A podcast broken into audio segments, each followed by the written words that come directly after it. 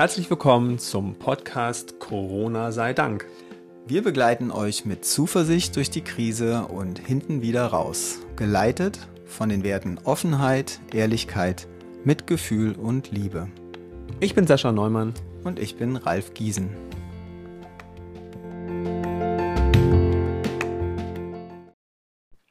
Folge 6. Ambiguitätstoleranz. Das hast du doch geübt. Ja. Warum so kompliziertes Wort? Was hat's damit auf sich? Klingt so ambivalent. Klingt so ambivalent, ist irgendwie auch ambivalent, ne? Also ich meine, das gibt's ja, ist jetzt ja keine Erfindung und ich habe es irgendwie vor einiger Zeit schon mal gelesen und ich denke, jetzt kann man es aber besonders gebrauchen. Okay, ja. Also Ambiguitätstoleranz ist ein Begriff, den gibt's schon seit den 40er Jahren und das ist die messbare Fähigkeit eines Individuums, die Koexistenz von positiven und negativen Eigenschaften in ein und demselben Objekt erkennen zu können. Oh ja, das wäre so schön, wenn ich das schon gut könnte, weil so geht's mir teilweise momentan, dass ich morgens aufwache und dann denke so, ah, wie toll, was für Möglichkeiten. Und trotz Krise geht's mir eigentlich richtig gut und ich fühle mich irgendwie privilegiert gerade und ich sehe ganz tolle Seiten und dann wirklich so äh, in Minutenweise, ich stürze dann so in den Keller und mir geht's dann so schlecht plötzlich und ich stelle alles in Frage und denke, da komme ich nie wieder raus. Na, da geht's ja so ungefähr wie den Börsenindizes. Die gehen ja auch mal hoch, mal runter, mal runter, mal runter, mal wieder hoch. Also einfach so dieses Hin und Her, so dieses nicht wissen, wo wird's denn irgendwie landen. Mhm. Grundsätzlich ist es ja auch einfach mal eine gute Nachricht, äh, denn wir haben Grund sozusagen ambivalent zu sein, äh, denn es gibt in allem etwas Gutes, etwas Schlechtes. Ähm, die Dinge sind nicht schwarz, nicht weiß. Das hatten wir, glaube ich, auch schon mal. Genau, wir sagen immer so ganz oft diesen Satz von wegen so, nichts ist wahr ohne sein Gegenteil. Genau. Aber das zu akzeptieren, ich finde dieses Wort von dir ganz, also diese Toleranz dahinter, dass es okay ist, beides zugleich zu haben in sich. Na, es ist ja, wie wir gerade gehört haben, sogar eine Fähigkeit. Ne? Es ja. ist eine, eine, Fähigkeit, eine Kompetenz, könnte man sagen, mhm. die ja in diesen Zeiten äh, vermutlich auch besonders wichtig ist. Also jemand mit einer größeren Ambiguitätstoleranz, dem geht's, dem fällt es natürlich leichter, diese Unsicherheiten jetzt einfach mal zu akzeptieren. Mhm. Und wie geht's dir damit? Also kannst du es? Also oder hast du auch diese beiden Seiten oder ähm, sagst du sozusagen, ja, ich habe eher den Trip, dass ich alles positiv sehe und vielleicht auch mal zu stark positiv sehe und, und gar nicht mal zulasse, ja, mir geht's gerade schlecht, mir geht's gerade nicht gut damit, aber es ist okay, so, so verstehe ich zumindest diese Toleranz, dass ich auch, wenn es mir mal nicht gut geht in dieser Krise, dass das total in Ordnung ist. Ich glaube, das ist, für mich ist sowieso, was ist, ist in Ordnung. Mhm. Da gibt's irgendwie gar keinen Weg dran vorbei.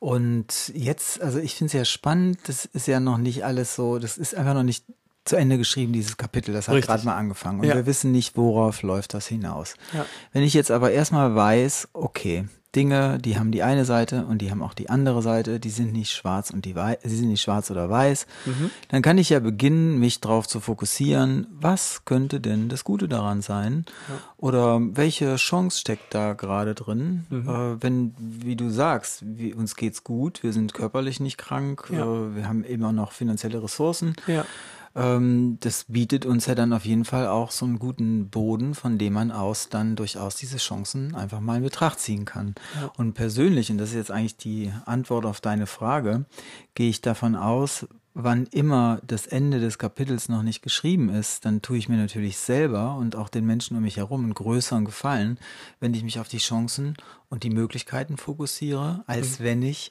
gefangen bin äh, in Dingen, die ich befürchte, dass sie passieren könnten. Also wenn ich gefangen bin in etwas, was gerade schon ein Problem ist, äh, mhm. äh, aktuell krank sein oder oder, dann okay, ist noch das eine. Mhm. Aber quasi in so einen mentalen Zustand von Starre zu geraten, äh, weil ich einfach nur die Befürchtung im Kopf habe, das ja. ist aus meiner Sicht nicht so hilfreich. Das finde ich gerade total spannend, weil wir haben halt dieses Grundbedürfnis nach Kontrolle. Wir wollen eigentlich schon, dass das Kapitel zu Ende geschrieben ist. Also wenn jetzt irgendjemand sagt, wenn jetzt Frau Merkel sagen würde, am 31. Oktober 2020 ist alles vorbei und es ist wieder, wir können wieder zurück zum Alten zurückkehren, das, das gibt ja ein unheimlich befriedigendes Kontrollbedürfnis, was natürlich eine reine Illusion ist, weil wir haben keine Kontrolle über die Situation. Na, oder anders formuliert könnte man natürlich auch sagen, also dieser Wunsch oder wenn diese Kontrolle so groß ist, dass das Kapitel zu Ende geschrieben sei bereits, ja. das wäre ja ein Merkmal für fehlende Ambigu Ambiguitätstoleranz. Genau, und also deswegen, wie kann man das erlernen? Wie kann ich diese Fähigkeit äh, aufpolieren, äh, erfrischen? Weil, also so ein, so ein Kontrollbedürfnis strebt ihm ja entgegen gerade eigentlich. Also, ah, diese beiden Seiten, ich spüre das auch manchmal, dass man so, so im Flow ist mit diesen beiden Seiten hin und her, aber dass es gar nicht so leicht ist, weil ich spüre immer so eine Seite in mir, die sagt, ja, aber kann man nicht sagen, so, Ende des Jahres ist es vorbei? Doch, ja, ich spüre es. Aber das hilft mir ja gerade gar nicht, wenn ich dich richtig verstehe. Naja, grundsätzlich finde ich zum Beispiel, eine gute Übung ist für mich bei Dingen, die ich nicht kontrollieren kann, beziehungsweise die nicht meiner Kontrolle unterstehen, die ich also auch nicht ändern kann oder so, mich zu fragen, wie bin ich besser dran, wenn das jetzt zum Beispiel so ist.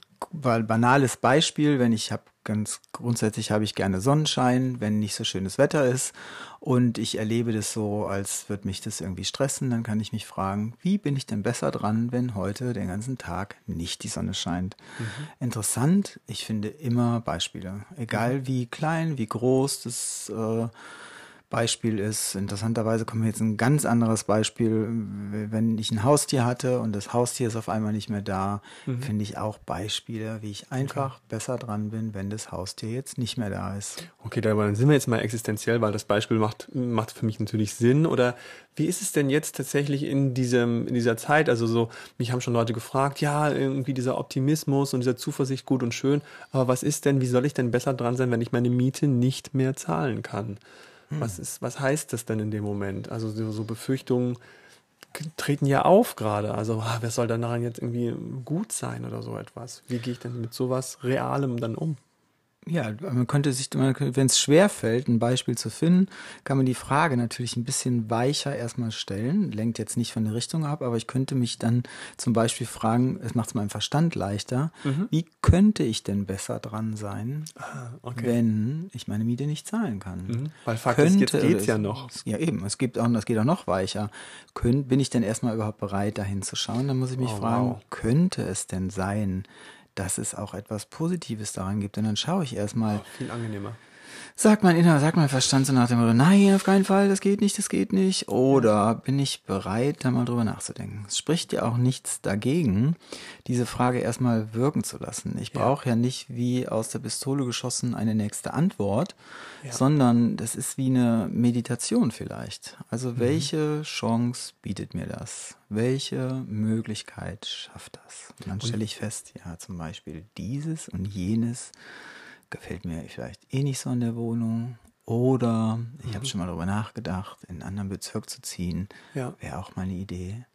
Vielleicht wäre es sogar, wenn ich alleine wohne und eine große Wohnung habe, vielleicht ist es ein Gedankenwert, mit jemandem zusammenzuziehen, verändert mein ganzes soziales Leben. Mhm. Ähm, so viele Möglichkeiten. Das ist gerade verrückt, aber was in mir passiert, ist tatsächlich dieser Raum, der sich öffnet, wenn ich vorsichtig bin, wenn ich mich dieser Frage achtsam näher und dann einfach nur sage, könnte ich mich dieser Frage überhaupt öffnen? Mit der, vielleicht sogar mit der Möglichkeit zu sagen, nee, da kann ich mich gerade nicht öffnen. Und das, die Erlaubnis zu haben, dass ich das nicht tue, ist eigentlich auch wieder so eine Ambivalenz oder Ambiguität. Ich mhm. darf sagen, nee, ich kann mich dieser Frage gar nicht öffnen und das ist genauso gut okay. Das gefällt mir gut und dann fange ich plötzlich an, in meinem Verstand neue Möglichkeiten zu sehen, dass ich dann doch vielleicht mal jemandem anderen zuhöre, der sich diesen Gedanken machen kann. Mhm. Also das finde ich gerade sehr, sehr angenehm, weil die Fragestellung bleibt die gleiche, sie wird nur weicher, weil unser Verstand weigert sich ja wahrscheinlich auch erstmal dagegen zu kommen.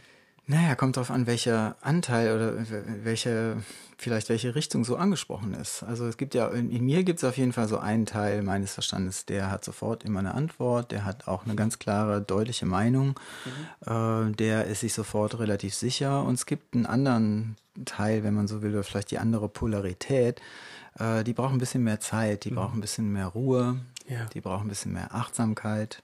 Da muss so eine Frage erstmal ankommen. Mhm bin ich bereit, da mal hinzuschauen oder den Raum zu öffnen für die Möglichkeiten, die in dem liegen, mhm. was dieser eher so schnelle ne, ne, ne, ne, ne, ne, einfach gar nicht will. Der will, ich will meine Wohnung weiter bezahlen, ich will die Wohnung behalten. Es ist ein Drama, wenn es wegfällt. Ja. Ja, mhm. kann sein. Ja. Vielleicht gibt es noch eine Alternative, vielleicht gibt es noch mehr. Und ist es das, wo wir auch immer oft davon sprechen, dass diese, dieser I don't know Mind, also ich weiß es jetzt gerade noch nicht, wenn ich mich dem öffne, aber könnte eine Antwort kommen. Hm. Ich weiß es nur jetzt noch nicht. Ja. Es gibt keine schnelle Antwort darauf. Ich weiß einfach nicht, ich weiß einfach nicht, was alles passieren wird. Ich kann es überhaupt nicht wissen und ich ja. kann deswegen auch nicht wissen, ob es gut für mich ist oder ob es nicht gut für mich ist. Mhm. Und in Bezug auf viele Themen, auf viele nahe Themen, ist es ja dann oftmals so, dass man im Nachhinein feststellt, mhm. wozu es gut gewesen ist. Ja. Im Nachhinein, na, da sind wir wieder bei der Regnose, wenn wir uns an, an eine alte Folge erinnern, ganz am mhm. Anfang. Ähm, rückblickend sagt man, ach gut, dass das passiert ist, gut, dass sich der Partner, die Partnerin von mir ver, äh, verlassen mhm. oder ähm, ähm, getrennt hat. Äh, in dem Moment fühlte sich das schlimm an, aber rückblickend gut, dass es so passiert ist. Mhm. Stimmt. Wir haben einfach eine unglaubliche Fähigkeit, mit Dingen und mit Veränderungen umzugehen. Die wird ja in der Regel eher unterschätzt. Ja. Also man, man denkt im Vorfeld, oh, wenn das passiert, das ist eine Katastrophe und das wird ja. mich den Rest meines Lebens mhm. beeinträchtigen. Und da kennen wir ja, das wissen wir auch aus der positiven Psychologie, dass es so gar nicht stimmt. Also mhm. Menschen sind erstaunlich schnell in der Lage, sich mit Veränderungen abzufinden. Ja, aber die Tatsache, dass wir so, ein, so einen Katastrophenverstand haben, ist ja auch wichtig. Also auch da mal an der Stelle, ich glaube, jeder Mensch hat diesen Katastrophenverstand mehr oder weniger stark. Und der war ja auch früher sehr wichtig für uns. Also wenn wir jetzt wieder sozusagen in die Neandertalzeit gehen, also das schützt ja auch, wenn man immer überall ähm, ja den Säbelzahntiger Säbelzahntiger hinter dem Busch vermutet, hat das schon unser Überleben gesichert. Das heißt, unser Verstand kann gar nicht anders, als auch Katastrophen zu sehen. Aber sich diese, diesem kleinen, dieser kleinen Seite zu öffnen, diesen zehn Prozent in uns vielleicht, die dann sagen, nee, ich kann auch sehr flexibel sein. Ich habe doch auch irgendwann mal gelesen, dass Menschen eine der flexibelsten Lebewesen sind, die es gibt, die sich so schnell auf verschiedene Umstände einstellen können, mhm. ähm, wie viele andere Tiere das gar nicht können. Ja, man sieht ja jetzt zum Beispiel auch in diesem Moment äh, so viele Themen, die einige oder die man so als Problem bezeichnet hätte vor ein paar mhm. Wochen, sind total aus unserem Fokus mhm. verschwunden. Mhm. Also wir haben diese Fähigkeit, uns auf andere Dinge zu konzentrieren und kreativ zu werden, schöpferisch tätig zu werden, ja. Lösungen zu finden. Und normalerweise sind wir halt nur auf einen relativ begrenzten Ausschnitt fokussiert. Mhm. Vielleicht ist es auch das, dass wir äh, dass das vielleicht schon die Übung für heute ist oder die, die Übung, die wir daraus ableiten. Wir tun gerade schon kreative Dinge und vielleicht sich nur dessen bewusst zu werden, steigert schon die Ambiguitätstoleranz, mhm. dass wir spüren, ah, ich habe heute ganz kreativ ähm, irgendwie auf eine andere Art und Weise bin ich einkaufen gegangen ähm, ich habe eine ganz andere Art und Weise, wie ich mit meinem Kind umgegangen bin, habe einen Parcours in meiner Wohnung aufgebaut. Oh, offensichtlich habe ich ja doch die Fähigkeit gehabt, mich darauf einzustellen. Ähm, hm, vielleicht kann ich das sogar noch steigern. Mhm. Ja, mein Angebot wäre, äh, also was ich gut was soll, also was ich gut manchmal sehen kann, ist, dass das Gehirn wie ein Set von Muskeln ist und die mhm. wollen trainiert werden. Ja. Und äh, in gewisser Weise gibt es dann anscheinend da diesen Ambiguitätstoleranzmuskel. Ja. Äh, den kann ich natürlich auch trainieren. Ja. Und die, den Sport und die äh, Energie, die ich dann da nutze, die wird mir dann an, dem, an der nächsten Stelle zugutekommen. Also mit mhm. anderen Worten, einfach mal durchs Leben gehen und schauen, womit bin ich manchmal so nicht ein verstanden oder was finde ich nicht mhm. so gut und wie ist es eigentlich gut? Wie ist es, wie ist es praktisch, dass mir das passiert? Mhm. Und das kann ich an allen möglichen kleinen Dingen wie beim Wetter oder sonst wo üben und es hilft mir für die großen. Ja. Wie ja. profitiere ich von Corona? Ja. Es ist so etwas wie Yoga für den Verstand. Ja. Es wird ein Muskel trainiert und das ist jetzt der Ambiguitätstoleranzmuskel. Ja. Gibt es das Wort wirklich? Bisher noch nicht. Jetzt haben wir es erfunden. Mhm. Also wir laden alle ein, diesen Muskel zu trainieren und wir äh, hoffen, wir haben dafür ein bisschen angeregt heute äh, in dieser Folge. Ja, wir hoffen, ihr habt Spaß mit uns und wünschen euch gute Gesundheit und verbleiben bis bald. Bleibt heiter. Tschüss. Tschüss.